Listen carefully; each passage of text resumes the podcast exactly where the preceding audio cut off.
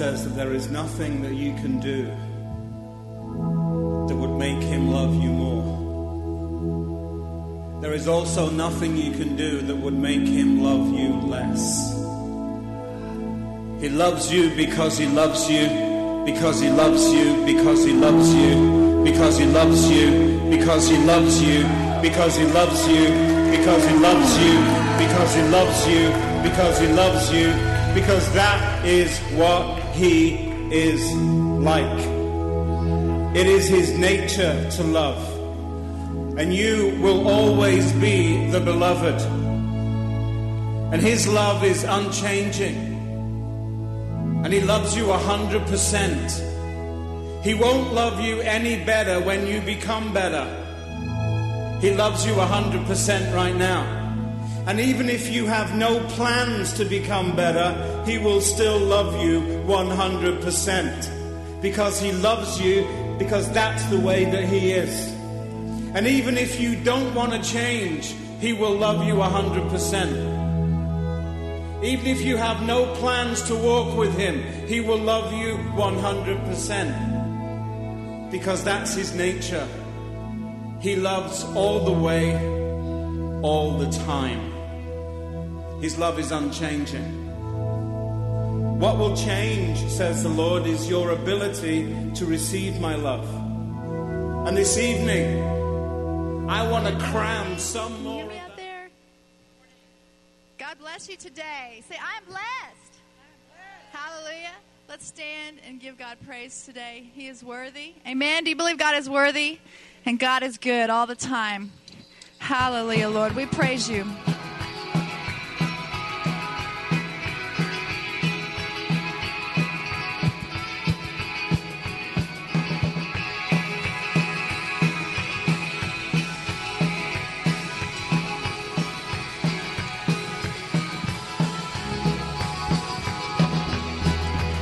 In your light, I find my strength, and in your truth, I overcome, and in your praise I lose myself, for in your love you've turned my tears of sadness into such joy and gladness. My heart can't keep it in, I'm shouting, shouting.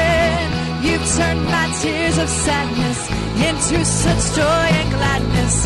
My heart can't keep it in, shouting, shouting. Oh yeah, we shout for you,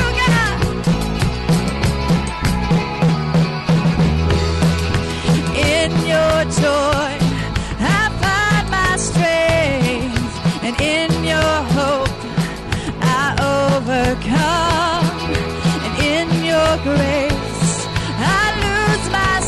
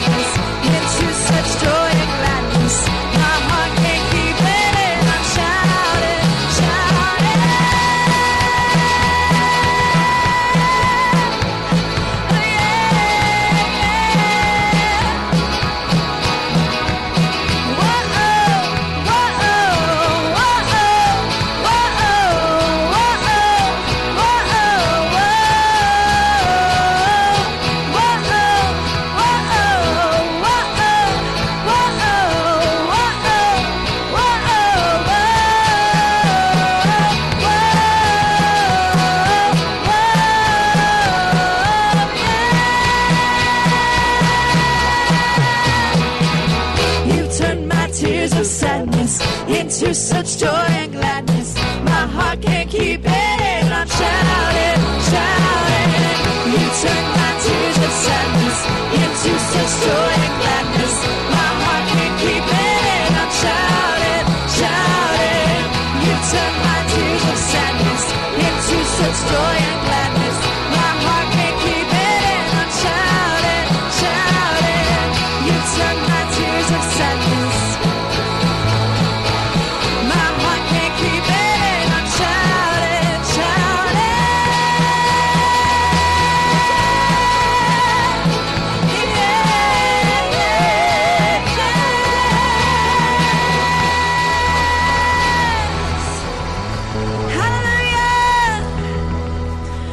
For joy, Lord. We praise you, Lord. We thank you for freedom. God, just make us free, God, today. We thank you, Lord. And we can worship you in spirit and in truth, God.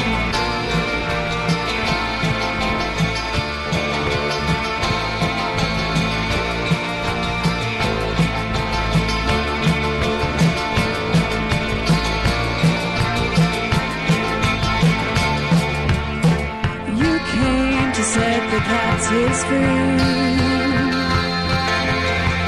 You came to bring us liberty. My sin and my rejection, your blood and my acceptance. Now I'm alive to bring you praise.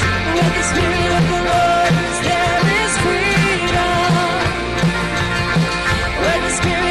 the Lord. To me. Hallelujah.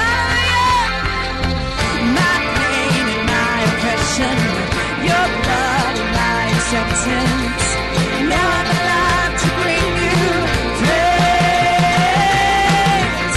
Where the Spirit of the Lord is, there is freedom. Where the Spirit of the Lord is, there is freedom. Every chain is broken.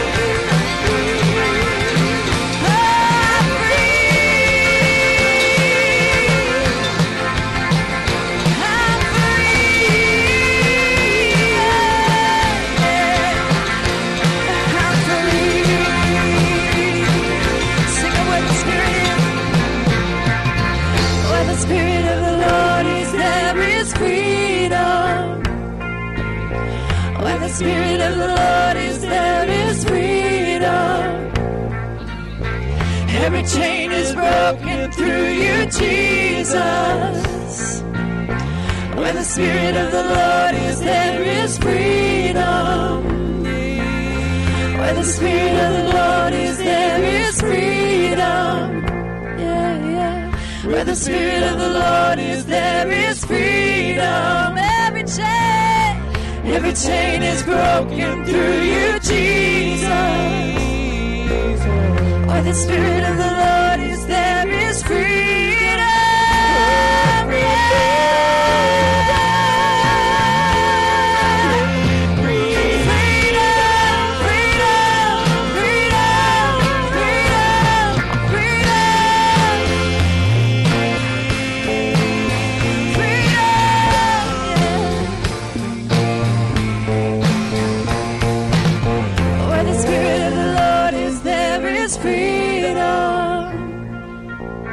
Where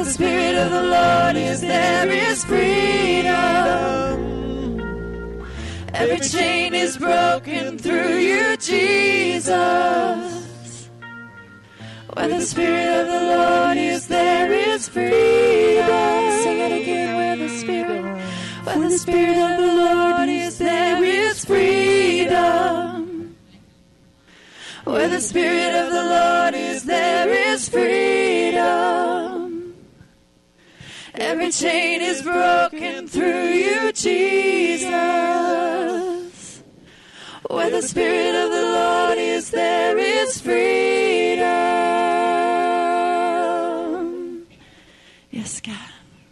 We are free in you, God. You make us come alive. Yeah! He brings life. He makes all things new, yeah! Come on, let's put our hands together. And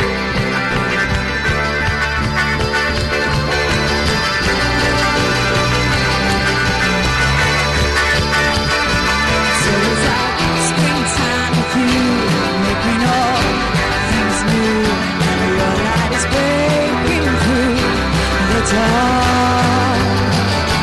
love, it is sweeter than wine, bringing joy, bringing life. Your hope is rising like the dawn. Yeah. You make all things new, yeah. It's always like springtime with you, making all things new, your light is breaking through the dark. It's always like sweeter than wine, bringing joy, bringing life. Your hope is rising like the dawn. This is what you do, this is what you do. You make me come alive. This is what you do. You make come alive, this is what you do. You make me come alive, this is what you do. This is what you do. You make me come alive, yeah. You make me come alive. You make me come alive.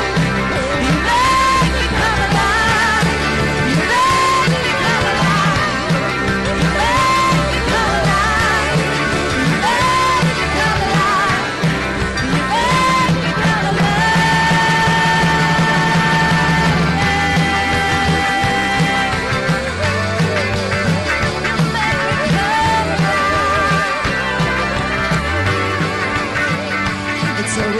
Springtime with you, making all things new. Your light is breaking through the dark. Love is like sweeter than wine, bringing joy, bringing light. Your hope is rising like the dawn. This is what you do. This is what you do. You make me come alive, this is what you do, this is what you do. You make me come alive, this is what you do, this is what you do. You make me come alive, this is what you do, this is what you do. You make me come alive, you make me come alive, you make me come alive, you make me come alive, you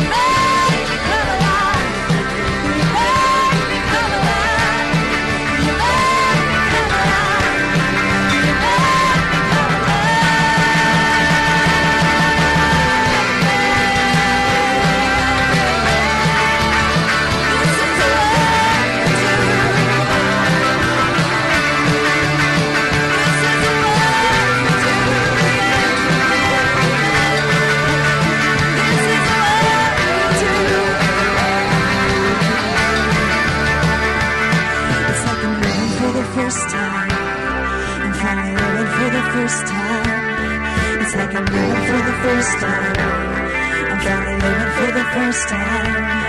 It's like I'm living for the first time. I'm finally living for the first time. It's like I'm living for the first time.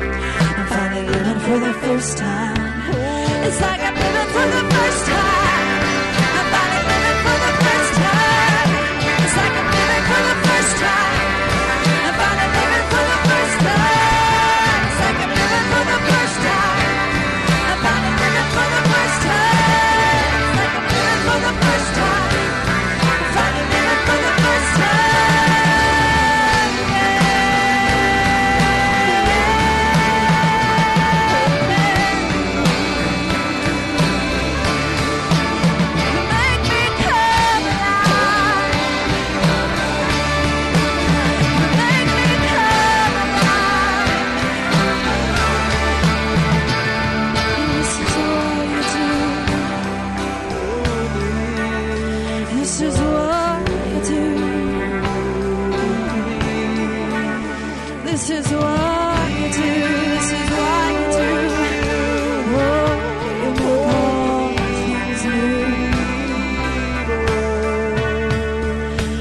I just feel very strongly that I'm supposed to share this. A few weeks ago, Bryce was invited to speak at this association's annual conference, and it was at the Four Seasons Resort in Dallas. Of course, he asked me to tag along, and I was like, sure. And the association, they paid for our rooms. I mean, we don't have a habit of staying at the Four Seasons otherwise.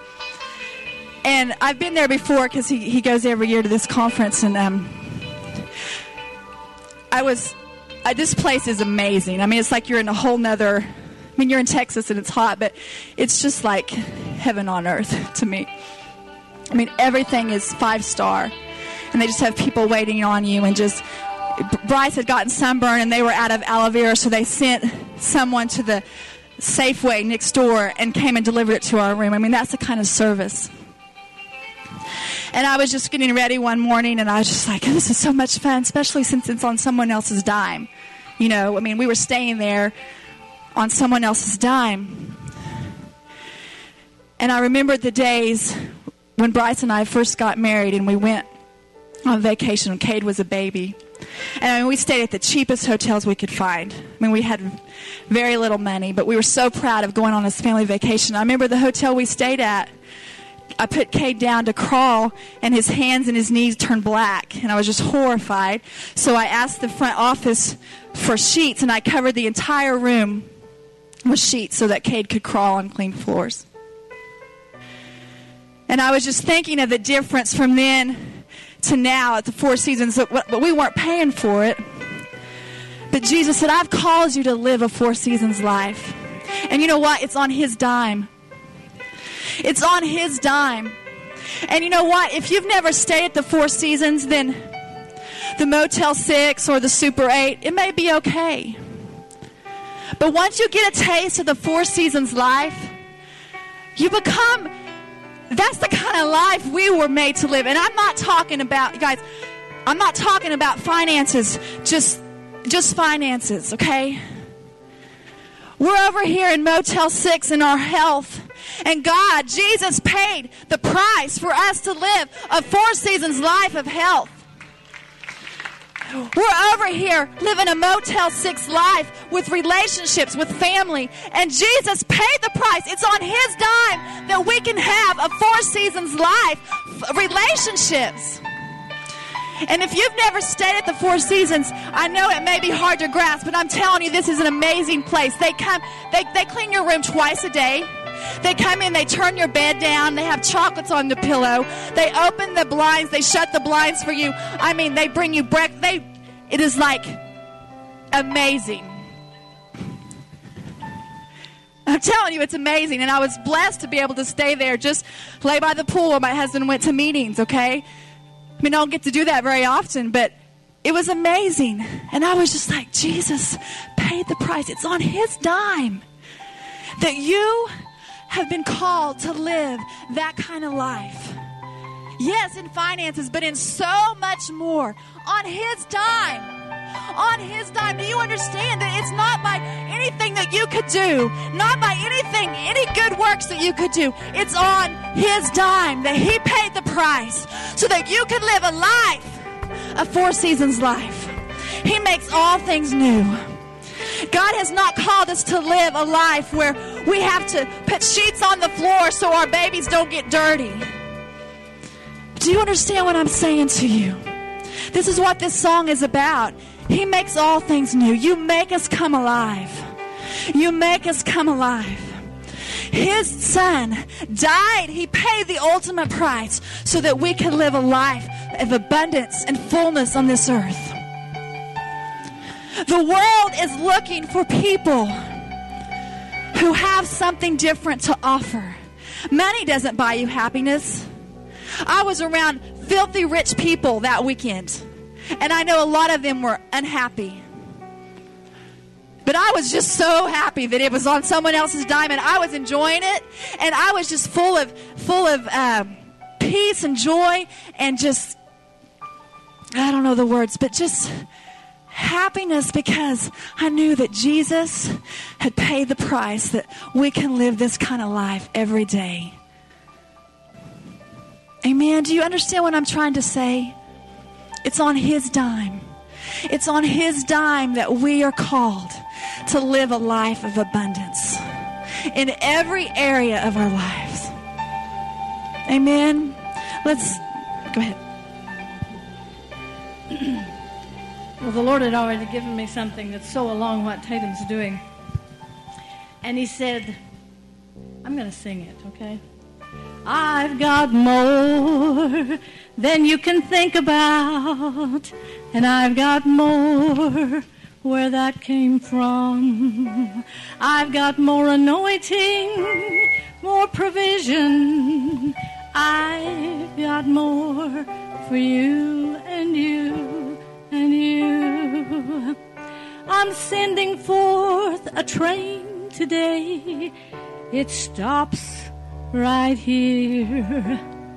This is the train to grow up spiritually, and you must decide you want to ride this train. For I'll take you into realms you didn't know existed. I'll take you to the heavenlies and show you things on earth.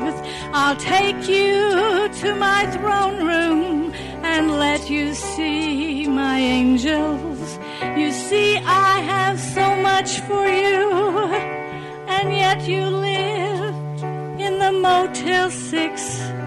In that dimension, it's where your mind is. You gotta take your mind out of Motel 6 and transfer it to, I don't even know the name. Four Seasons. Four Seasons, Lord. I thank you, Lord. I thank you, Lord. He says, that train is stopping right here. And it will take the passengers that really want to go. Because so many of my people, they don't really want to go. They just want the status quo. They don't really want to go. But if you'll come and get on this train, I'll take you faster than the rain. I'll show you things you cannot see right now, but they've been there all the time.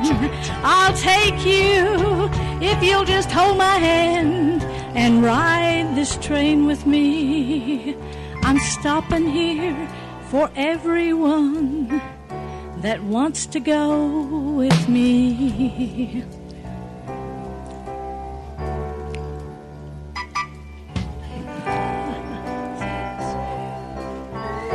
Wow. I just say, I'm going, Lord. Don't leave me behind. Don't leave me in a mentality of lack. I want to go to the whole shebang. I want to get the whole thing that you have. I want it all, Lord. I want it all, Lord. I want it all, Lord. I am taking you to a realm beyond the sky. A realm, oh, a realm where you can see the things I have for you. Everything you need is up here, and you're down here. So what do? You catch my train. You catch my train that just stopped here. And let me take you. Don't try to go by yourself. Let me take you to a supernatural.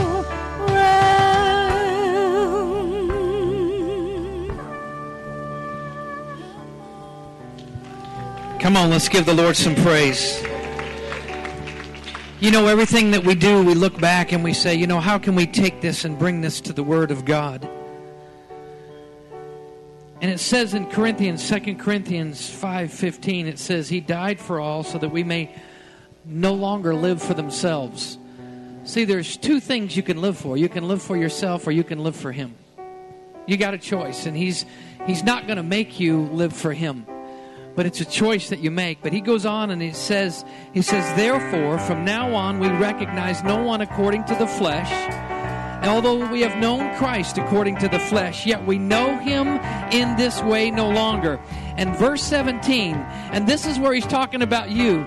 He says, therefore, if anyone is in Christ, he is a new creation. The old things have passed away and the new things have come. Let's give the Lord some praise for that. He's saying, you know what? Hey, I've been in that place of where you were in, the Bible calls it Lodabar. You came out of that place of filth or yuck or mire or muck, and then he brings you out. And see, you don't understand who you are. You might be able to say, well, that's really nice, but I like the Motel 6. But God says, you know what? I'm not putting down Motel 6. Don't get me wrong today. But what Jesus Christ died for is for us not to be the old man, but to be the new man, to be created in the image and the likeness of him and to walk in that. In verse 18, he says, now all these things are from God, who reconciled us through him, through Christ, and gave us the ministry of reconciliation.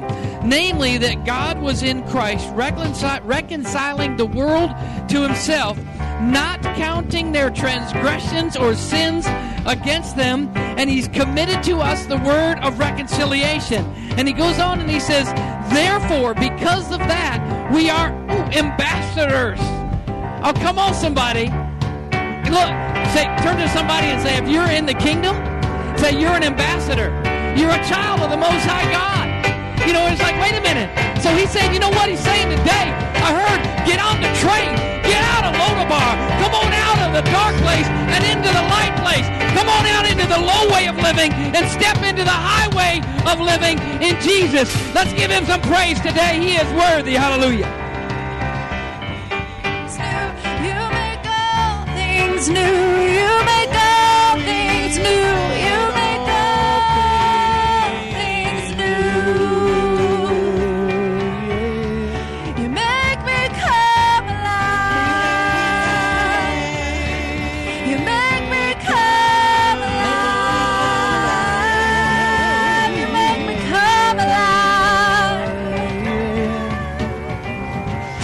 This is what you do, this is what you do. You make me come alive, this is what you do, this is what you do. You make me come alive, this is what you do, this is what you do. You make me come alive, this is what you do, this is what you do. You make me come alive, you make me come alive, you make.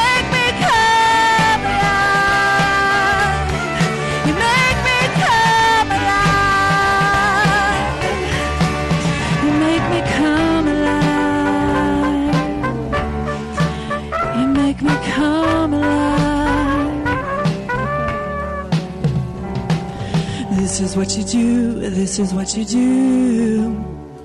You make me come alive, this is what you do, this is what you do. You make me come alive, this is what you do, this is what you do. This is what you do.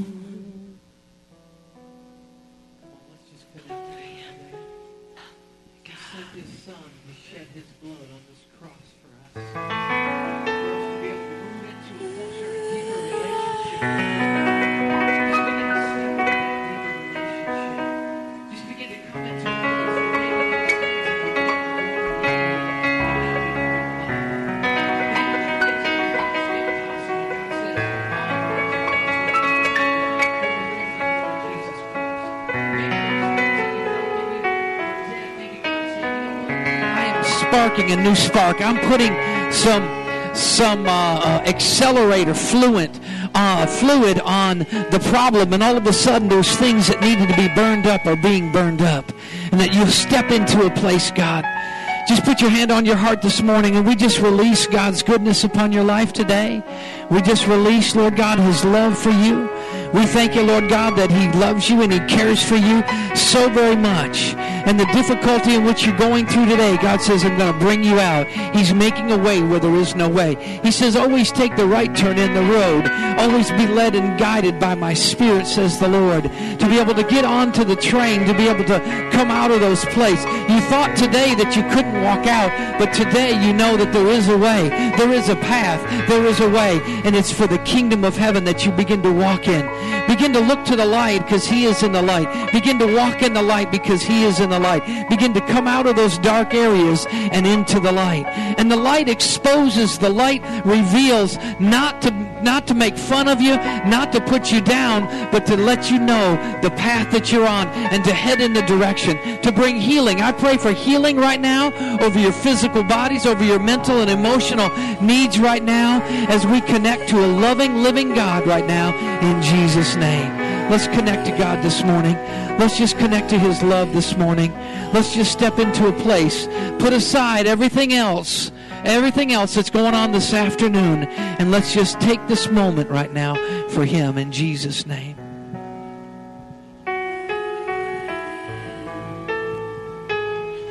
Spirit seems to be hammering the knowledge and the gift of newness of life.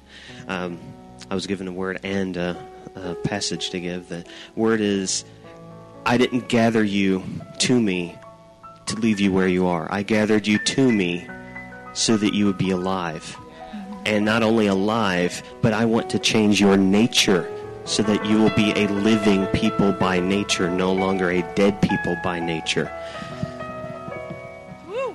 And I'd like to read the passage that it was given along with it, which is Romans 6, 4 through 11. Therefore we have been buried with Him through baptism into death, so that as Christ was raised from the dead through the glory of the Father, so we too might walk in newness of life. For if we have been united with Him in the likeness of His death, certainly we shall also be in the likeness of His resurrection. Knowing this, that our old self was crucified with Him, in order that our body of sin might be done away with, so that we will no longer be slaves to sin. For he who has died is freed from sin. Now if we have died with Christ, we believe that we shall also live with Him, knowing that Christ has been raised from the dead, is never to die again. Death no longer is master over Him. For the death that He died to sin once for all, but the life that He lives to God. Even so, consider yourselves to be dead to sin, but alive to God in Christ Jesus. Come on, that ought to make somebody shout or something in this place. Hallelujah.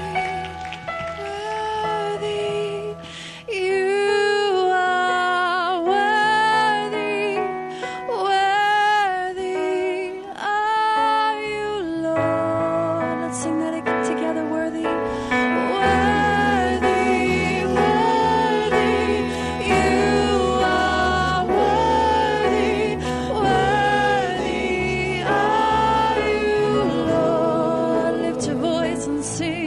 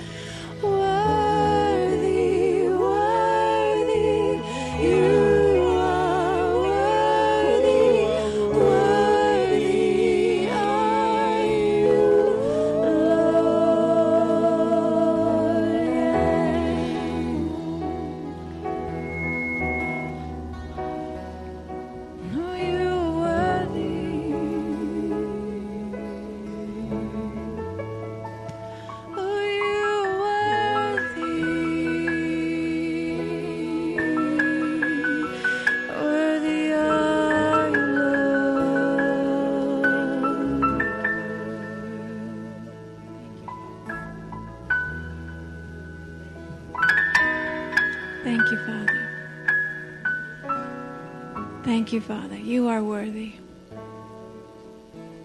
You are worthy to receive all glory and all honor. You are worthy. You're worthy, Father.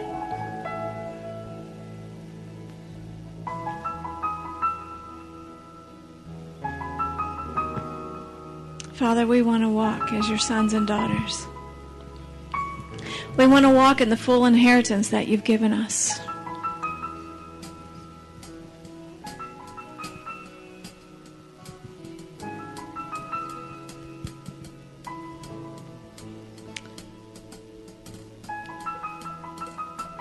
I feel like, I was going to share this later, but I feel like now, you know, we're doing 40 days. Pastor Eric ministered Wednesday night, and he was talking about our words, and it just ignited inside of me, and I grabbed a hold of it. It was like 40 days. I didn't know anything about Joyce. I hadn't watched Joyce Meyer, but I guess she's got a lot out on your words. But the Holy Spirit, same Holy Spirit, and he's challenging us with our words.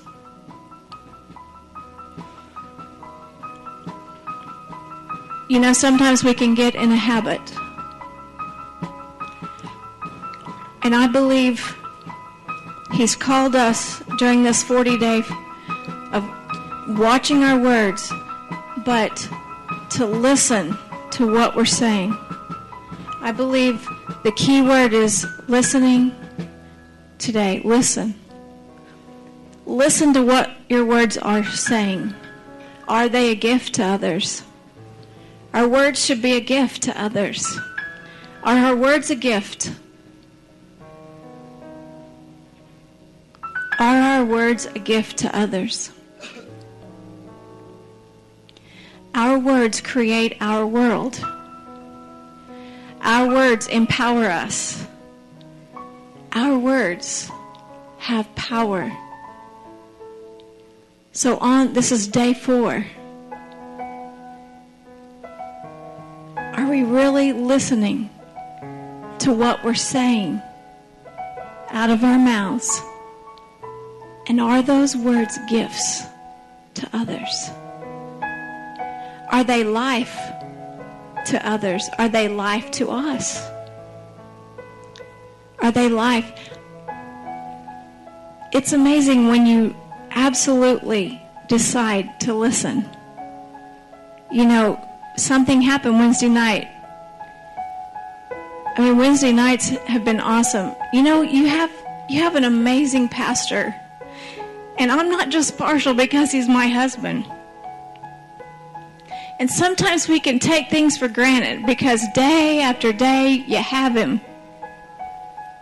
But he's amazing. The gifting that is inside of him, the passion for God. Don't take the gift for granted that's on the inside of him. It's not Eric. It's the gift of God inside of him. And Wednesday nights are awesome too. So God is grabbing a hold of us, and he's saying, because I love you so much, because I want you to go from the Motel 6 to the Four Seasons. Part of it is your words, my words.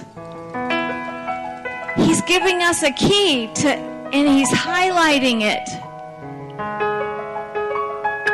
He's highlighting our words to say, what are you going to create?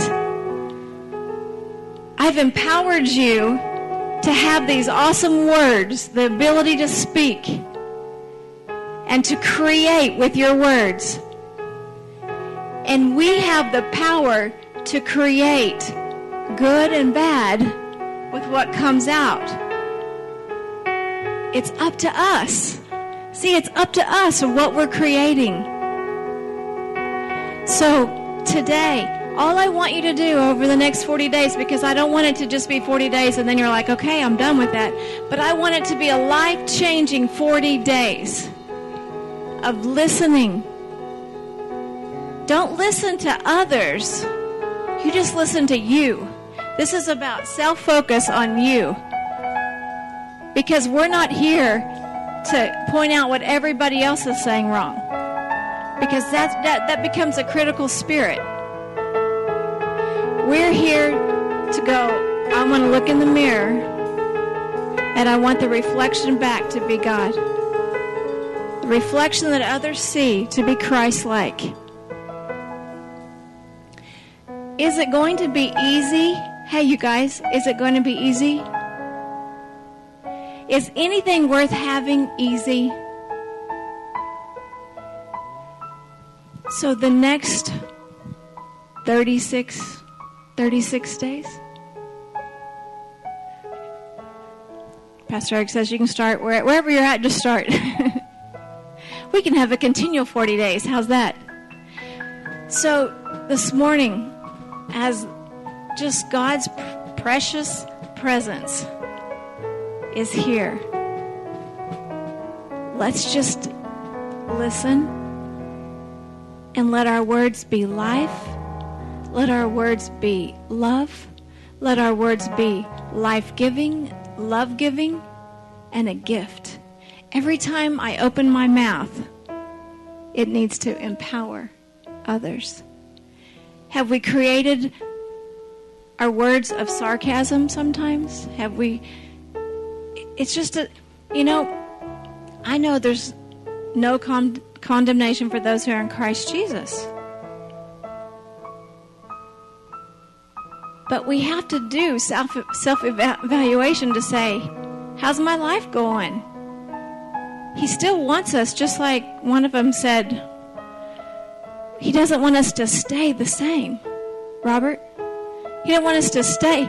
He brings us into salvation, not to stay, but to move from there to here. And part of that process is what we're speaking. God created everything with His words. Guess what? We're His kids. So He's empowered us. So, what's the word? Listen. Listen to what you're saying and let it be different. Go, wow, okay. When it's not, just go, okay, that wasn't good. Okay, now the next ones are going to be. Don't beat yourself up over every time you're... It's not just... When you start paying attention to listen, that's when every time you take a step to go, okay, I heard that. Now it's going to be different. Oh, whoops, that one was... Okay, I heard it. See, what's happening is we're not hearing it. We've just become into this habit of just speaking however we want to speak.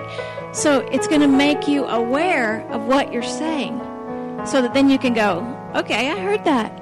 I'm going to step over on God's side. Let every word be a gift. Amen. So right now I just want you to prepare your tithes and offerings. I'm going to do something different here, but I need my phone there, buddy.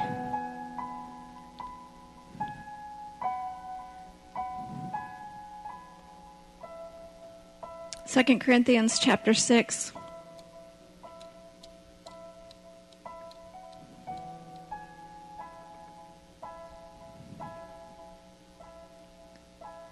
Well, I had it pulled up.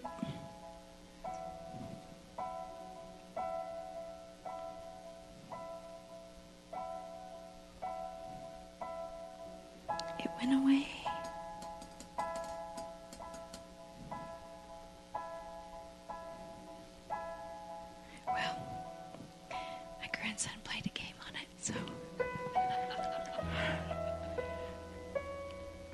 It's give generously. And if you sow sparingly, you reap sparingly. Chapter 9. I don't know how I got changed to 6, but it did. This morning as I was thinking about tithes and offerings, this is what the Lord shared with me. I was thinking about the word G, so I was listening. Giving generously empowers us to gather together so we can influence our community greatly with God's kingdom and fulfill the plans and purposes He has for each one of us.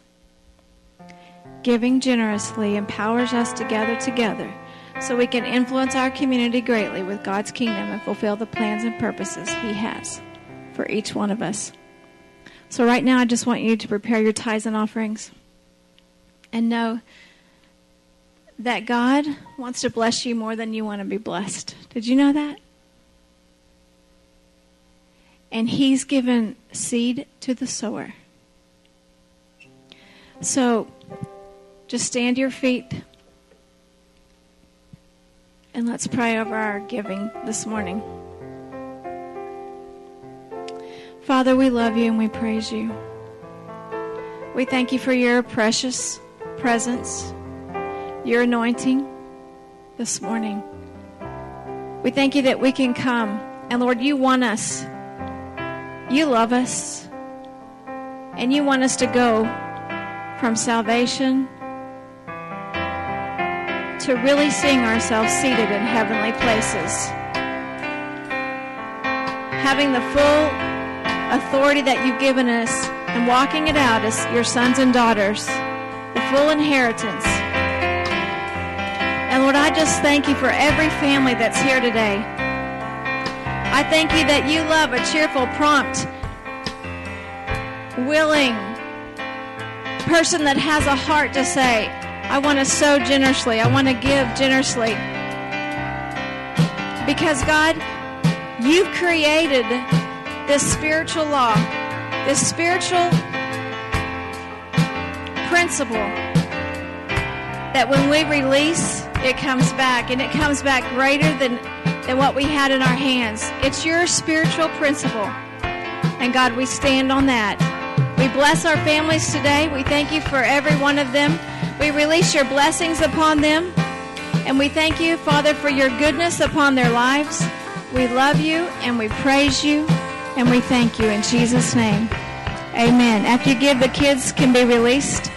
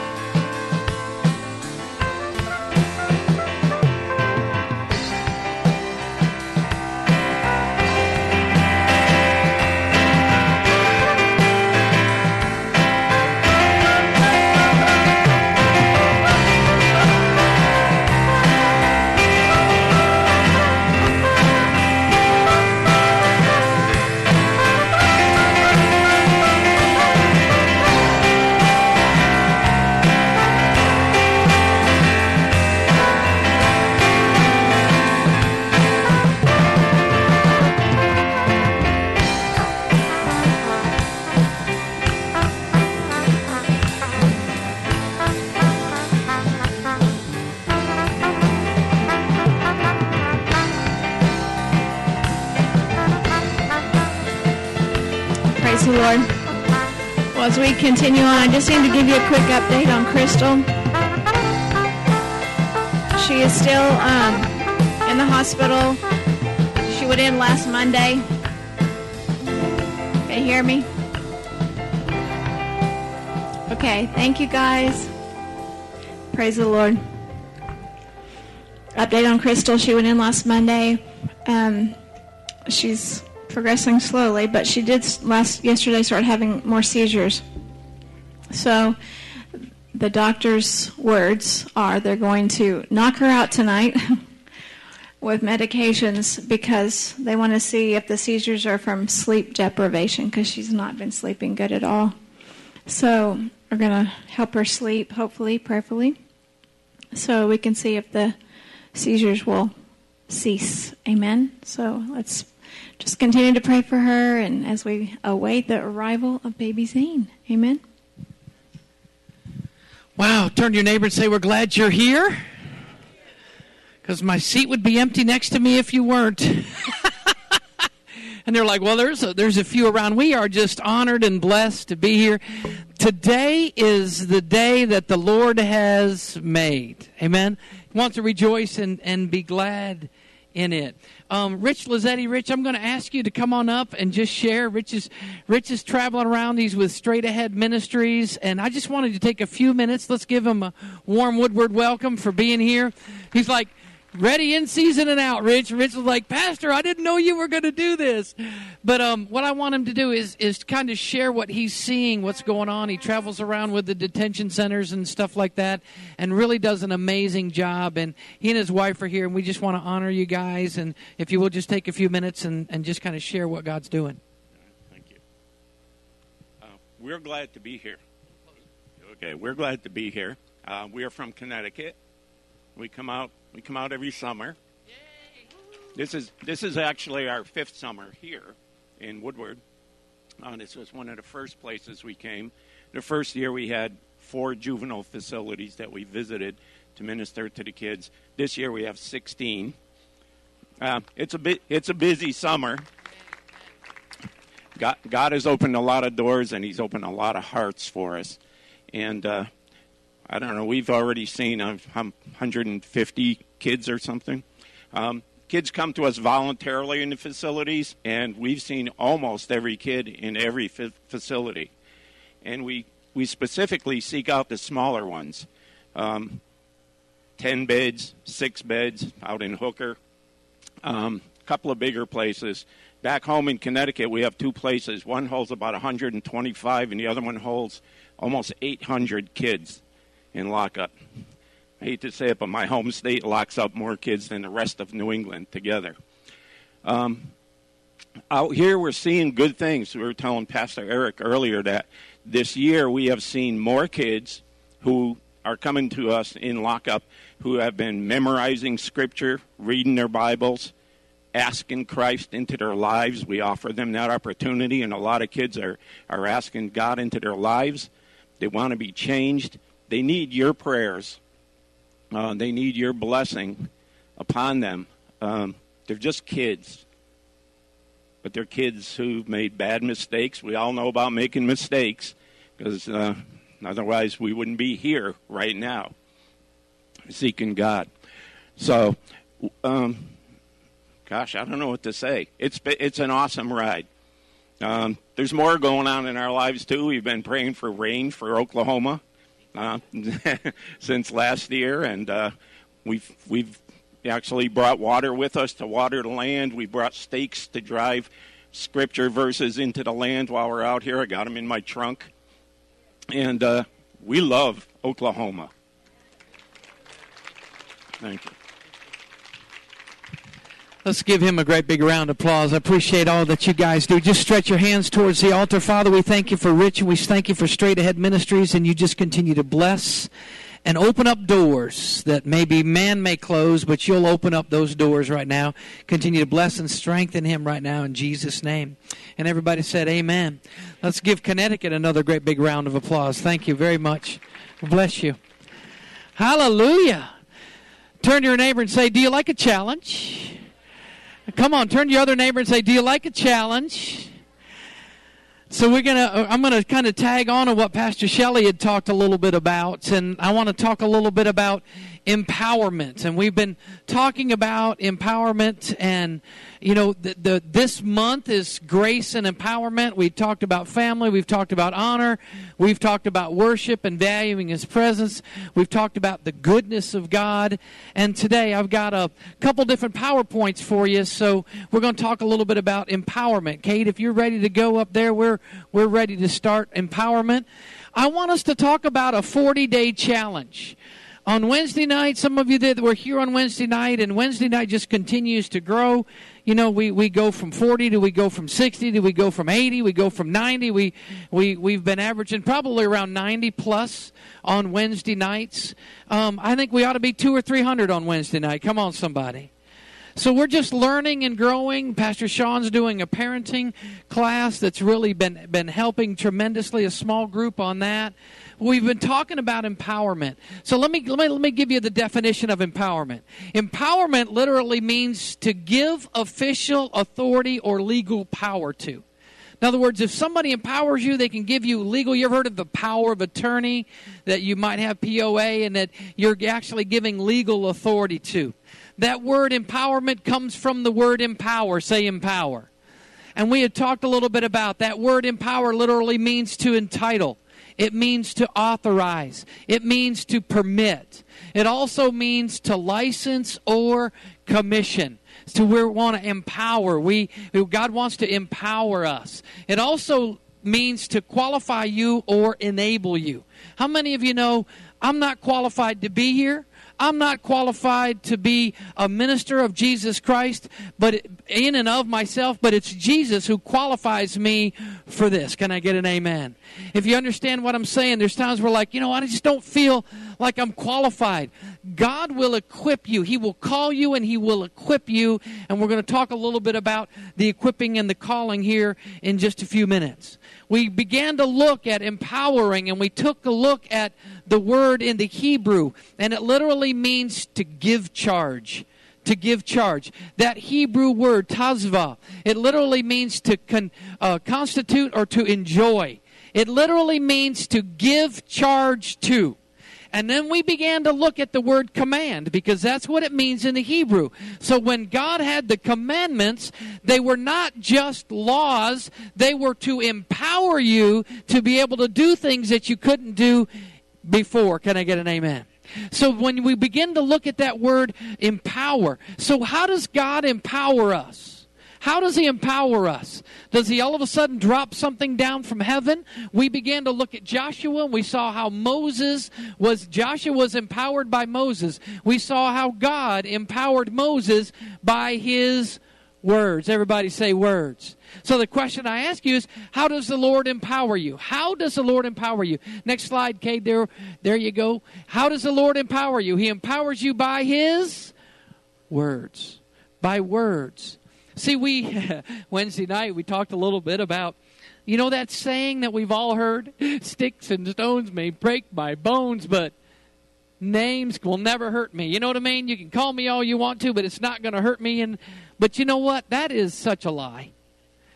In fact, we are dealing society for generations with words that are spoken over us by other people, and even words that are spoken yourself over yourself and to other people. So we're not doing this to condemn you. We're doing this to say, wait a minute, let's take a look at this. How do we realize that? Because our society has gotten loose with words.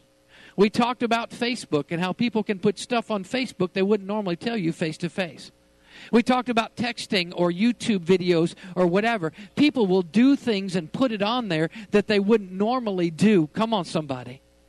So, you know, I'm not saying Facebook is a bad thing. It's kind of like money. It's what you use it for that's going to make a difference. We talked a little bit about the conversations and gossip and how people would say something under the auspices of, let's pray for this brother or sister, and then gossip about their life. Come on, those words hurt. Those words penetrate. Those things are out there. I know that there is scientifically and if you look at quantum physics, everything's beginning to, it's connected. There are words out there that they have picked up for Abraham Lincoln's inaugural speech that they've heard it in the atmosphere. So don't think you can say a word and it just fall on deaf ears. It's out there in the atmosphere and it continues to circulate. So the question is what are you circulating? Are you circulating some good words? Or are you circulating doubt and unbelief? We begin to start thinking about the cuss words that all of a sudden somebody can say a cuss word that to me 20 years ago, it wasn't acceptable. Now they're saying, well, this is just everyday language. I'm thinking, really? Because there's what? 170,000 words in the English vocabulary or 700,000 words or 7,000 words in the English vocabulary. It's like, can't we come up with another word than just use this word?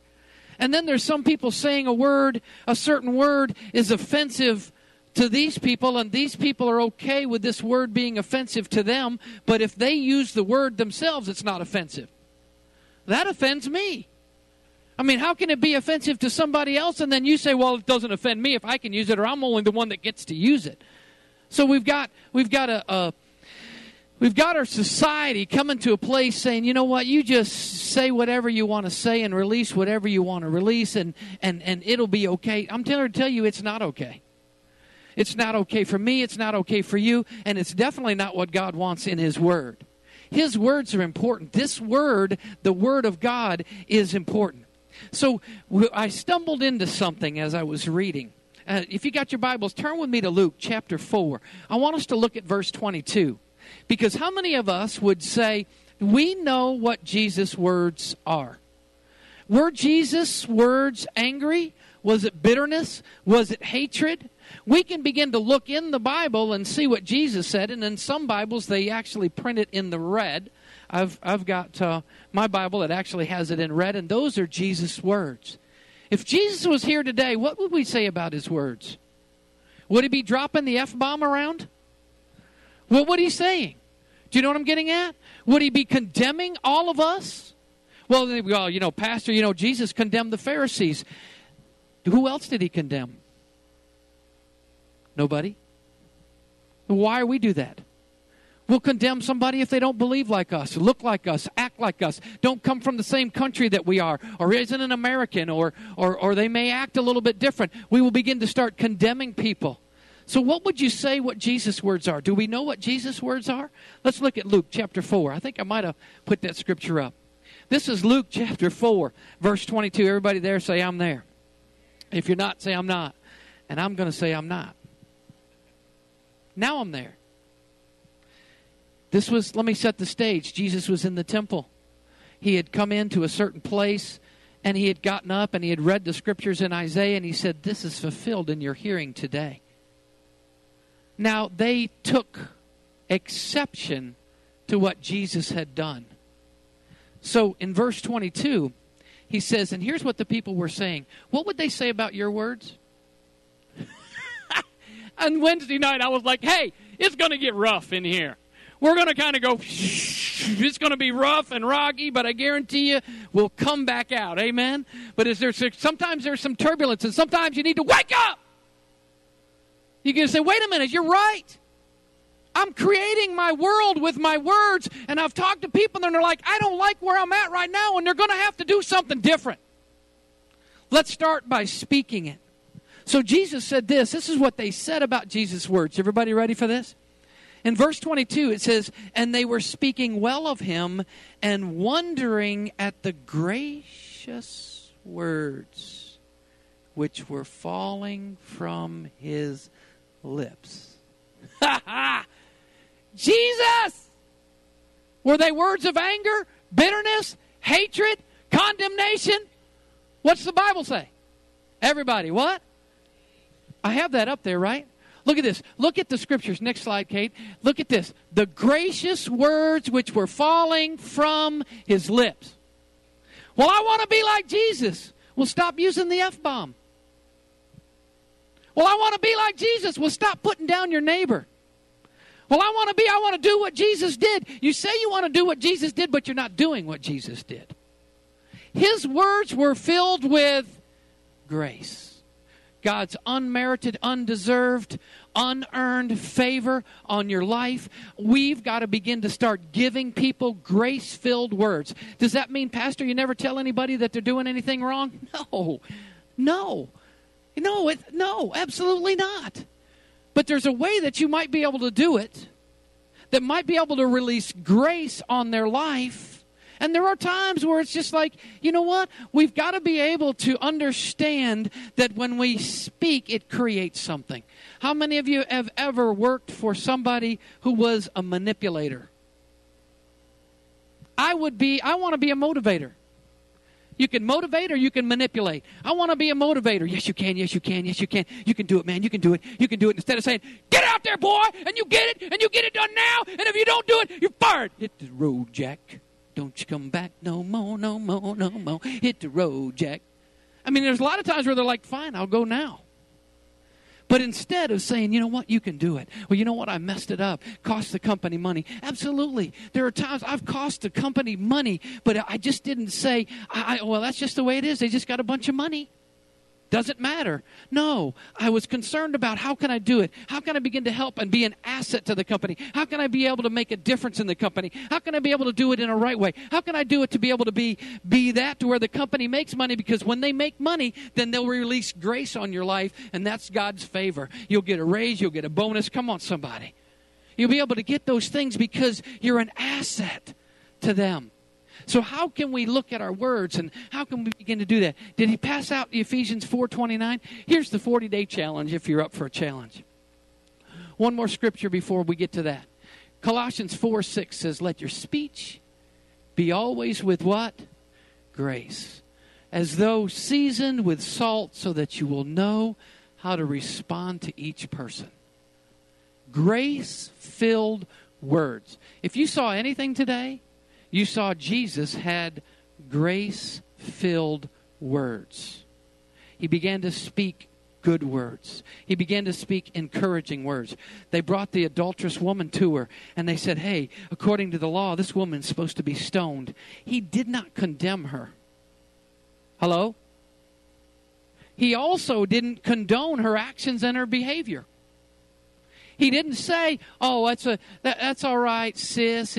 It'll be all right. You know, you just got caught in a real difficult situation and, you know, try not to do it again. He just looked and he says, you know what? He started writing in the sand. They started leaving. And he looked at her and his words were grace-filled. He said, hey, where's your accusers? They've gone, Master. He said, why don't you go do the same? Don't do this no more. I'm not going to condemn. They're not condemning you. I'm not condemning you. Are you with me? How many of you know that was more powerful when she walked away? And I told you not to do it again. You done messed up on the law, Moses. We ought to stone you, but I'm not going to stone you today. Don't let me, don't do this one more time. Go. Are you with me? Jesus looked to be able to sit down there. Thank you, though. Jesus began to sit there, and he began to write in the stone, in the sand, and he began to put grace-filled words into her life. And you know what he did? He empowered her not to do it again. Oh, come on, somebody. He empowered her not to do it again. Stephen, he didn't hold it over her. How many of you know when Peter... Jesus told Peter, you're going to deny me 3 times. And Peter's like, oh, no, Lord, I'm not going to deny you 3 times. I mean, I'm the one. I'm the man. I'll protect you. I'm not going to deny you. By the time the rooster crows, you're going to have denied me. And Jesus never came back to Peter. The Bible doesn't record that he came back to Peter and said, Pete, I want to build my church on you. But you messed up. You messed up a while back, so I'm sorry, Pete. You're out. Open up the hatch door. Peter's gone. James, who's next? They'd be going, not me, Lord. No, not me. Are you with me? So begin to understand that Jesus' words were grace-filled words. What he did do to Peter is he never reminded him of that. Uh-oh. Isn't that hard? Yeah, that's hard. It's hard for me not to remind somebody if they've messed up. But he went over to Pete and he said, look, I'm going to build my church. And the gates of hell is not going to prevail against it. And Peter, you're the rock. You're the rock I'm going to build it on. I was thinking what went through Peter's mind. Lord, don't you know that I'm not worthy? Don't you know, Lord, that I messed up? Don't you know, Lord, that maybe you ought to use John or James or... Lord, don't you know, I don't know. You know, aren't we that way? Well, what Jesus did when he spoke to Peter, he empowered him with his words. What are you empowering? What are you empowering? What are you empowering with your words? Ephesians 4:29, we've handed out to you a list. These are different versions of Ephesians 4:29. I told you Wednesday, I told those of you that were here Wednesday that I would give you a list of these, and I'm fulfilling my powerful words that I gave you on Wednesday night to be able to say, these are the ones. If you'll go through and just look at those, that's the 40-day challenge. Now, like some of us, we started on Wednesday night. We're already in day 4, but you can start today. You can start tomorrow. What about if you started tomorrow? And here's what Shelley was, we were discussing this. We need to listen to ourselves, because there are times where we can pray and believe God for something, but our words may cancel what we're believing God for.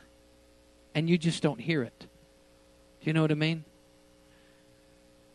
Our words, the Bible says, out of the abundance of the heart, the mouth speaks. So what's here? You can be like a Pharisee and have your words and candy coat things, but what's really going on in your heart? And that's all we're asking you. We're challenging you to say, is there something you could do different in this situation? Our kids would spill a glass of milk. And I was taught, what's the matter with you? You spilled that milk? Oh, man. And my mom would go get the rag and clean it up. And then I thought, why are we doing that? Because she didn't empower me to make my mess and clean up my mess. She empowered me to be like a puppy that was just beaten, that if I made my mess, she was going to yell at me, but she'd clean it up. So how did it empower me when my kids spilt the milk and I said, oh, gosh, that's okay. There's a rag in the kitchen in the bottom drawer. Go clean it up. Well, no, I'm a good mother. I'm cleaning up the milk for them. Well, what do you do when they're 30? Do you know what I mean? And they bought a brand new car, and it's being repossessed. You go clean up the, let me make the payment for you. It ain't happening in my household. I'll say, well, there's a broom and a mop. Go get a second job and pay for the car that you just financed. Come on, somebody. So we've got to begin to understand that God wants to empower us with our words. We empower others with our words. Today, who are you empowering? Will you take the 40-day challenge? And whether it's going to be 40 days from now and 40 days after 40 days, it'll be another 40 days, it'll be 80 days, 120 days.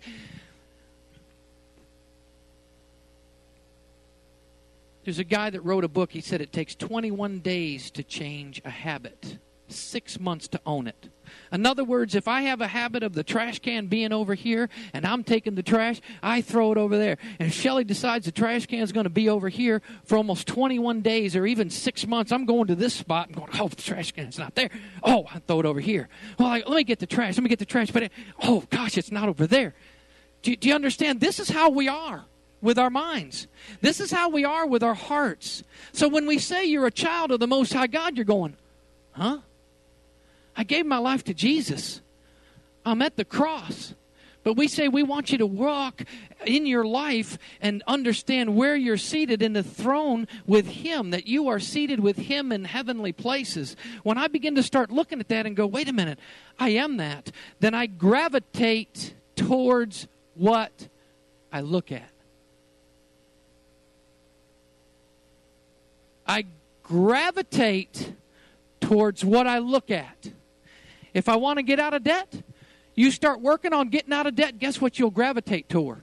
Debt freedom. You will.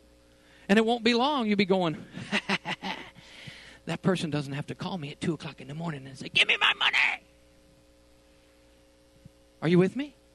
We begin to start understanding we're children of the Most High God. And you may have to tell yourself, I'm a child of the King. I'm not down here. I'm up here. I'm not over here. I'm over here. I'm not on the other side out, but I'm in the light, and I'm moving towards the light. I'm moving in His goodness. I'm moving in His grace. I'm moving in grace-filled words. So when something comes against you, you go, oh, gosh, why me again? You don't go that way. You just say, what? Me? I'm going to step over that thing. See you later. And you walk out of bondage. You walk out of addictions. You walk out of those things that have held you back. Anger, bitterness, jealousy, hatred. It just doesn't have to be a physical thing that can hold you back. It can be an emotional, mental thing that's holding you back. And God says, look, I don't want you to be down here. I want you to be up here. So when a situation comes to us, I can look at it from down there. Oh, look how huge that mountain is. Or I can go and look at it from up here and go, nothing but a thing, no big thing. And I move forward in my life. A lot of times we get so stuck looking back that we can't move into our future. And God has something for you. So I'm asking you to take the 40-day challenge. I gave that to you to go home, look at those, read those. We found out Wednesday that my words can actually release God's goodness on somebody else's life. Woo-hoo-hoo-hoo-hoo! Nice. Rich works with the kids in the detention juvenile center. They need somebody speaking life into them. They need somebody saying, this was your past. You can move past that. You're only 18 years old, boy. You're only 16 years old, boy. Or you're only 14, girl. Your whole life is ahead of you. They need somebody that's going to say, you can move forward. You can move past this. You can overcome that. Come on, somebody. You can rise up. You can mount up like wings of an eagle. You can run and not grow weary. You can walk and not grow faint. You can overcome those things. Say, I am an overcomer. Tell your neighbor, say, I'm an overcomer. I'm an overcomer. Say, I'm an overcomer. So will you take that challenge today? So I wanted to give that to you. How many of you know that today we've been talking about grace and empowerment over the last few weeks? We have some things that we're going to empower today. Is that okay? We're going to empower some things with our words today. Actually, people. I'm going to ask Tom and Linda to come on up here. Now, you guys might be nervous. Come on up. I'm going to ask Tom and Linda to go up and be seated right here. I'm going to share a word of the Lord with you today. God bless you. Let's give the Lord some praise for them because they are amazing people. If you got your Bibles, turn with me to Timothy. Cade, if you will, let's go ahead and shift. We are going to empower Tom and Linda today. Actually, you guys are stepping in on an ordination service. We're going to ordain them. Now, what we're going to ordain them to be is ministers, pastors of Living Word Fellowship Church, ministers of the gospel. But it's not just here in this church. It's going to be outside the walls. Go ahead. Give him some praise for that. Hallelujah. Now, I've been through some ordination services, and this is probably not a traditional one. I'm not a traditional guy much. Traditions are okay. And there's nothing wrong with that. I love traditions in my life, but when it comes to my relationship with God, I like to keep it fresh. So I want to share with you my heart for Tom and Linda. They've been here for a while. Sometimes you operate in something before you even receive the mantle of it or the commissioning of it. Are you with me? You operate in it. I remember years ago at a workplace, I operated in running the office and overseeing 16 people that were employed there and managing $26 million worth of the company's money. Before I received a position, raise, or job change to bring the finances there, I was already doing it. Are you with me? Tom and Linda have already been pastoring. They've already been overseers. They've already been teaching. They've already been speaking into your lives, and many of you here in your lives. But I want to just share with you some scriptures very quickly. In 1 Timothy chapter 3, we are going to empower. We are lining heaven up with earth today. We are lining earth up with heaven today. Are you with me? Because heaven's there. We just got to align earth with it. In 1 Timothy chapter 3, it really talks about in the scriptures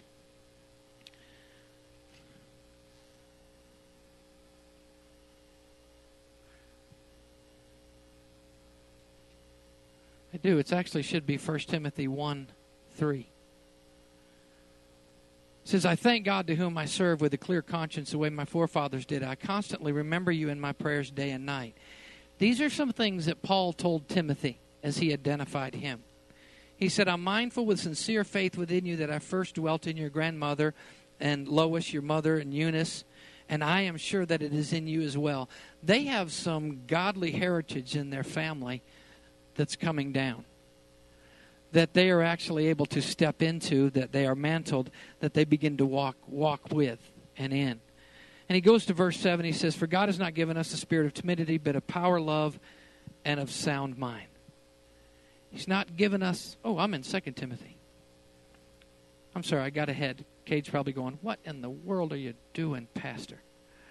1 Timothy 3, verses 1 through 7. It's a trustworthy statement that if any man aspires to the office of an overseer, it's a fine work that he desires to do. An overseer then must be above reproach, the husband of one wife, temperate, prudent, respectable, hospitable, able to teach, not addicted to wine, pugnaciousness, but gentle, peaceable, free of the love of money. Verse 4, he must be the one who manages his own household well, keeping his children under control. Their children are grown and gone. Verse 6, it says, not be a new convert, so that he will not become conceited and fall into the condemnation incurred by the devil. You know that condemnation comes from the devil, not God. Verse 7, and he must have a good reputation with those outside the church, so that they won't fall into reproach and the snare of the devil. It goes on and it looks at it. Now let's go to 2 Timothy. Here we go, Cade. Now I think I can get us back on track. Sorry about that. 2 Timothy chapter 1, verse 7 says, God has not given us a spirit of timidity, but of power, love, and discipline. Therefore, don't be ashamed of the testimony of our Lord, of me, his prisoner. Now, you have to remember, Paul wasn't in prison because he stole an automobile. He was preaching the gospel, the good news. He wasn't there because he had got caught doing drugs and had to go in there. He was there because at that time, preaching about Christ, they said, don't be preaching Christ. He preached about Christ, and they said, it's illegal. Let's put him in chains. Let's bind him up. He goes on, he says, he talks about the suffering of the gospel according to the power of God. Verse 9, who has saved us and called us with a holy calling. There is a holy calling on this couple today. There has been a holy calling on this couple for quite some time. And today we're recognizing this holy calling. So he talks about having the spirit of power, love, and a sound mind. Don't be ashamed of the testimony of the Lord, verse 8. He said, don't be ashamed. Don't be ashamed of testifying of what God has done and is doing in your life. A lot of times, Tatum, the enemy will not have you share about the four seasons because we might think we're putting somebody else down. But God, you've got to share the testimony in which God is giving you. There is a moaning that goes through the testimony. So you might have had to go through the Motel 6 to get to the Four Seasons. Can I get an amen in this place? Hello. I want to go to Four Seasons. I'm like, when my turn, Lord? And, instead of being a whiner about it, I'm like, I'm next. Yeah, next. I'm next in line. Give me some of that favor that's there on their life. Are you with me? And they operate in this same favor. There's favor on their life. So he goes on and he says, don't be ashamed of the testimony of the Lord. Don't be ashamed of what God is doing and has done in your life, and give that testimony to others. It's your testimony. Sometimes we don't testify because, I don't have one of those magnificent testimonies. You have a testimony, and it's your testimony. And it's important, and people need to hear that. Verse 9, he says, he's saved us and he's called us. You were called to this. You were called to this. You were called to this. And he equips those that are called. So you might be able to say, well, I don't know. Gosh, I don't know if I've got the education. I don't know if I've got the qualification. God is the one that qualifies you. He's the one that calls you, and he is the one that equips you with that calling. When you're settled in that, it won't matter. You can learn. You can have as many degrees behind your name as a thermometer. But if you're not called, it's not going to matter. You're called and can have all those degrees. You're called and can have no degrees, and you're still going to be called and equipped because God is the one that called you. Can I get an amen? So he goes on in chapter 2, in verse 1. He says, therefore, my son and daughter, my son of God, be strong in the grace that is in Christ. Being ordained, I was praying last night about this, and I thought, I need to warn you. I need to warn you. And I'm like, no, I'm not going to warn you. But it's almost like when you're ordained, when you're set apart, when you're commissioned, it's almost like your bullseye went from this to this. Are you with me? It went from little to big. But here's what I know. I think I heard it put, the greater the level, the bigger the devil, the greater the level. So as you move up in your calling and equipping, the warfare might be greater, but your weapons are greater too. Can I get an amen? So it nullifies that. So be strong. Tell them, be strong. In verse 15, he says, be diligent to present yourselves approved as the workman who does not need to be ashamed, and accurately handling the truth. Accurately handling the truth. When Paul was commissioning Timothy and speaking words to empower Timothy, he was not only saying, you're called to this. He was also saying, be strong. Be strong in this. He was also saying, you're approved. You're approved. There'll be people that'll say, Pastor, I can't believe he's pastoring. I went one place one time to one of the businesses in town, and they said, are you still there? He said, I thought you would have got fired by now. I was like, boy, those are real encouraging words, weren't they? You know what I told them? I said, they didn't hire me. They can't fire me. I said, God's the one that placed me there, and when God says move, I'll move. Come on, somebody, or takes me home, or whatever it might be. That's what I'm doing. Let's give the Lord some praise for that. And then in chapter 3, in verse 1, here's the tough part. He tells Timothy, he says, there's going to be difficult times. There's going to be difficult times. If you think being a Christian and walking and living and following the things of Christ is just que sera, sera, wonderful, happy day, there are times where it's not. There are times where it's difficult. And I'm not here to tell you that things are just going to be rosy and red. There's going to be some difficult times, but guess what? Greater is He that is in you than he that is in the world. There's going to be difficult times, but God is your foundation. Christ is the cornerstone. Everything revolves on Him. And as you keep that, your feet are going to be on a firm foundation. And just like Peter, when there were difficult times ahead, that, you know, God's going to look at you and say, sister, I still got this for you to do. Brother, you still move forward. All right? So there's going to be some difficult times. So we talked about there's difficult times. The other thing that we wanted you to look at in verse 3, chapter 3, verses 11 through 17, he says, continue in the things that you have learned. And he goes on and he says, for you're equipped. You're equipped. In other words, the giftings and the callings the Bible talks about, they're not revocable. God's not going to say, oh, you messed up. I'm going to pull this back from you. Those giftings and callings on your life, you're stepping into. The gifting and callings on your life, through your life's experiences, have brought you to this point right now. Brought them to this point right now. And then in verse 2 in chapter 4, he goes on and he says, preach the word. Be ready in season and out of season. In verse 2, he says, preach the word. Be ready in season and out of season.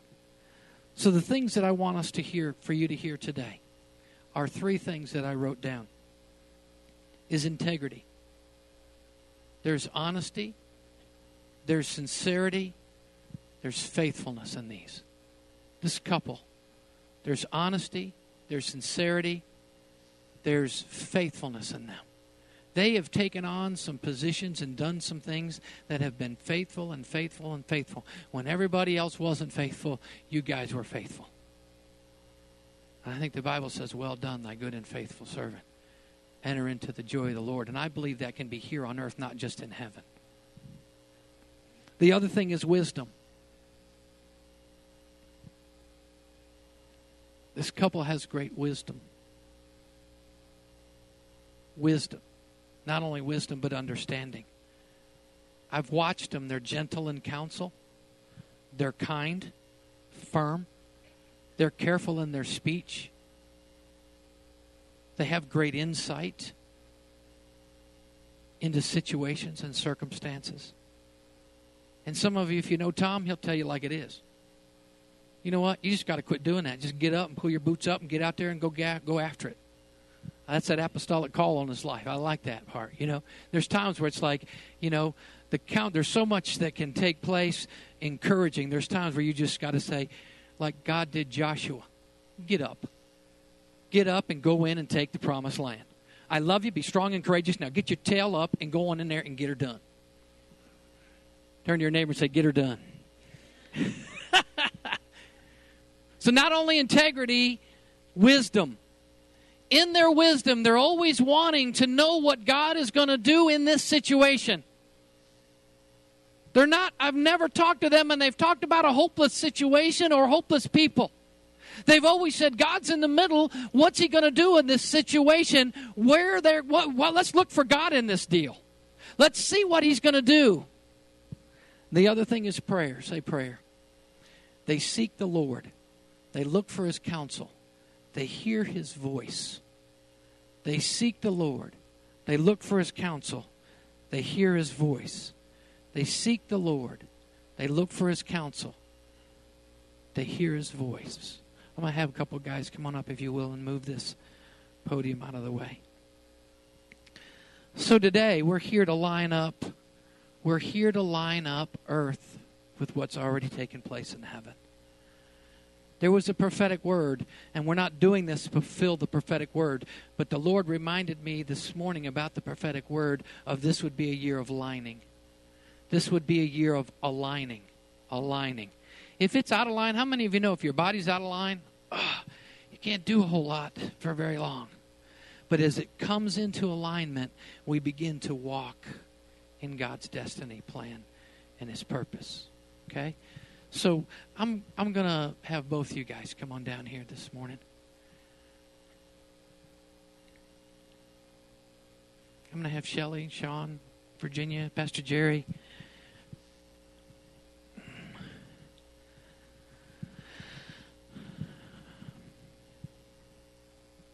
There's a scripture and there's a whole teaching of laying on of hands. There is a laying on of hands that things can be imparted to you. There is a laying on of hands that you are commissioned to do something. So that's today. It's not just being imparted. Impartation can take place through the laying on of hands. Do you want some more, my love? I've got some on my fingers there. I'm just going to ask you guys just to be in agreement with what God's doing today. I'm going to ask you guys just to hold your hands there like I know you love each other very much. I'm just going to anoint you right here, Tom and Linda. We just anoint you and we commission you and we ordain you today as being pastors, as ministers, of the gospel of Jesus Christ, that you will spread his good news, that you will go forth today in his power and his might, that you are empowered not only by his word, but the words that we're speaking here, even the words from previous pastors that said men and women of God will be brought out of this congregation, will be brought out of this church, and they will be able to begin to serve our community and each other. So Father, right now, we commission you, we empower you, we set you apart for God's services inside the church and as well as outside the church. There is a portion that's for this body, but we also know it's to bring you in alignment of your calling. So, Father, we just bless right now in the name of Jesus. And we set you apart right now in the name of Jesus. We say that the words of God's word will come forth. God's love will come forth. His goodness, his grace, and his mercy will come forth. That you preach the word with boldness. We declare this over you in Jesus' name. Amen. Come on, we can give the Lord some praise in the middle of this. I'm going to have Shelley and Sean, I'm going to ask you guys just to lay your hands on them right now. And Father, we just, even as an apostolic team, we just come in agreement with everything that's being done here today. We just release your goodness upon their lives right now. We identify this. We protect them. We come around you. I saw the helmet of salvation, the breastplate of righteousness, the shield of faith, the quenches every fiery dart the wicked one tries to bring against you. Your feet are shod with the gospel of peace. Your belt of truth is there. And God says, I believe it's in Psalms, that he's your rear guard. So I saw you being totally, totally submerged in him, totally protected by him. So, Father, we just thank you as we just line this up today in Jesus' name. Amen. Do you have something? Surprisingly, I do. And I'm going to read it. I don't think there's as much anointing on this, but I want to say like God said it. So, Tom and Linda, I see you standing before the Lord and saying, is there more? Because if there is, I want it all. I see you praying and prophesying, leading and counseling and preaching. God says, I see your heart, and it runs hard after me.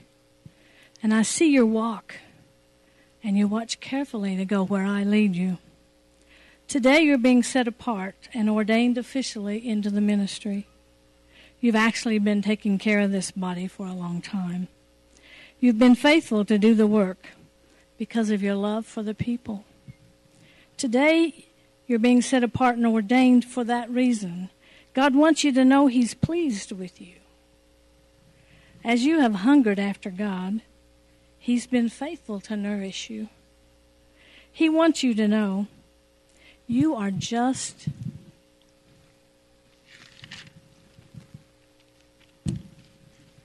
beginning to walk in the supernatural. And he's going to use you mightily to advance his kingdom. Your hearts yearn for God. And he senses your heartfelt affection for him. You know, some people will say they love God, but you show him that you do. So we've gathered here today to see you walk in a new place the Lord has made for you, because your gift makes room for you. And as you come as a team, I am knitting and sewing you together in a sweet package so that others will be able to partake of the wisdom and revelation that flows from you. For you are so different, yet you minister in my love, and you are full of compassion. In the days ahead, I will increase my compassion, and the healings your heart aches to see will happen. This day puts you into a new place and one you may not realize for a while. I've put you on the elevator in the basement, and now you're in the high rise. I'm the one who is exalting you, and I am promoting you. As you step into this new place, revelation knowledge will overwhelm you, and you'll both be able to teach the things that I teach you. Today I place on you a blue robe of revelation. My word will come alive to you and through you, and I will reveal myself to you. The glory of your house shall be greater in your latter days than in your former. You're just getting warmed up, just beginning what you're here to do.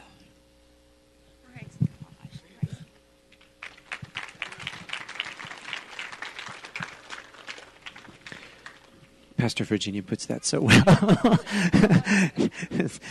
You don't ever want to follow Pastor Virginia with any sort of anything.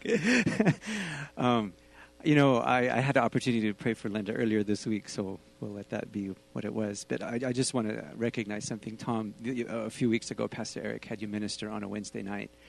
And what stood out, it was as, you know, and it was a video. I watched the video, and so it was just, you know, but, you know, I was in the parenting class, so I wasn't able to be in on what was going on. But as you were ministering, it was as if you, as the message was so loud, I couldn't even hear the words that you were saying.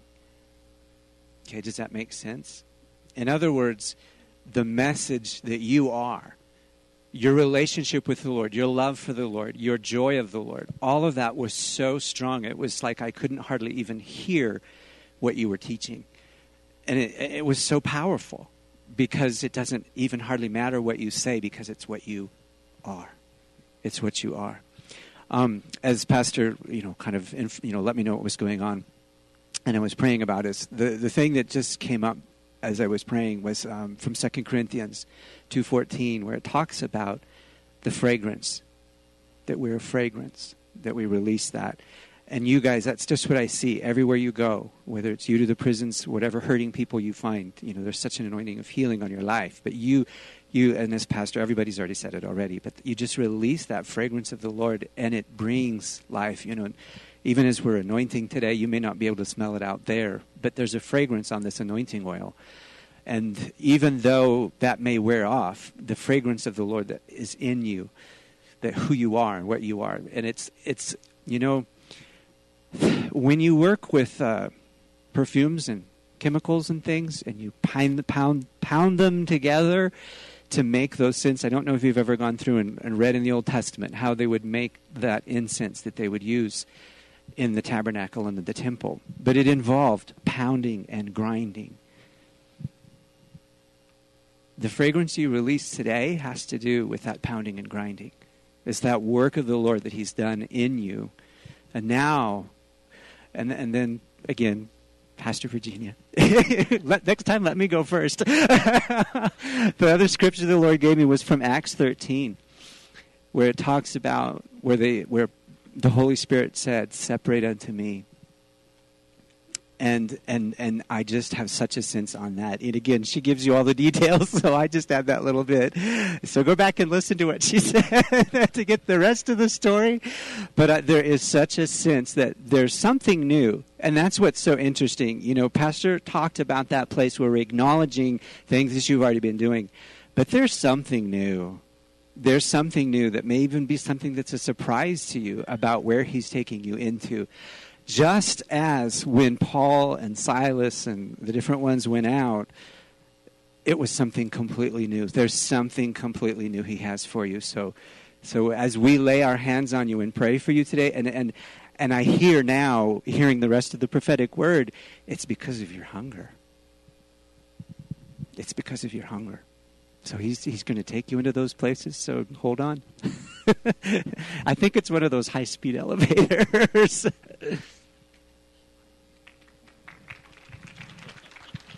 Do you have anything you want to say? Okay. Do you have anything that you'd like to say? Yeah. Today, as we anoint your part, it takes me back to 15 years ago, 2 days ago. July 12th, 1998. And I can relate to the feelings that you're having, except for I know they're not the same because you guys have been in ministry so much longer than we had 15 years ago. You'd already been doing the work of the ministry for how many years? Did you hear that? 50 years. They've been doing the work of the ministry.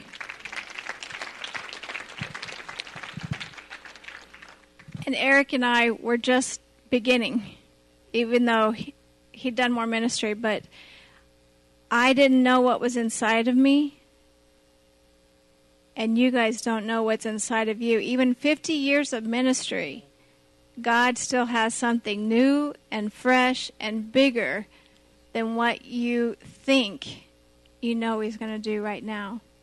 So don't put him in a box. Don't confine him.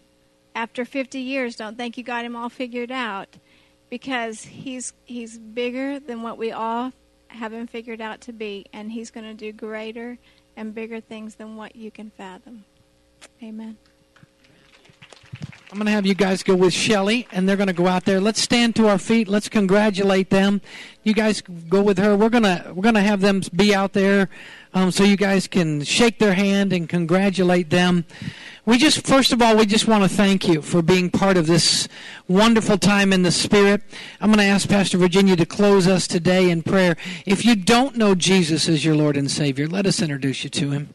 The greatest decision you'll ever make in your life. If maybe you've made that decision, or maybe you've put it on hold and you just say, look, I just need to get off high center. I just need to move forward with the things of God, and I need some prayer to do that. We're here to pray for you today. If you want to receive the gift of the evidence of speaking in tongues, we believe that we lay hands according to the Word of God, and you can receive that gift if you've not received that. Maybe you're here today and say, I just need prayer today, Pastor. We just want you to pray for us. We've got prayer teams that will pray for you. We just want to lift you up. But once again, we just want to thank you and we bless you. Virginia, will you close us today? So, wow, God, what a wonderful, wonderful service we've had today because you were here. That's what made it so wonderful. And, Lord, I just thank you for all these people that witnessed what happened today. I thank you for each and every person, God, and the gifts that are in them. I thank you that there's so much gifts out there that we want to see them operate in and see them use them. And I just thank you for each person. And, Lord, I thank you that the words of our mouth are so potent because they come from our spirit, because out of the abundance of the heart, the spirit, your mouth speaks. And so, God, help us to remember that as we take this challenge, that we want to speak things that present a gift to other people. And I ask you to bless the people as we go and bring us back again. In Jesus' name, amen. God bless you. You guys are dismissed. May the Lord bless you.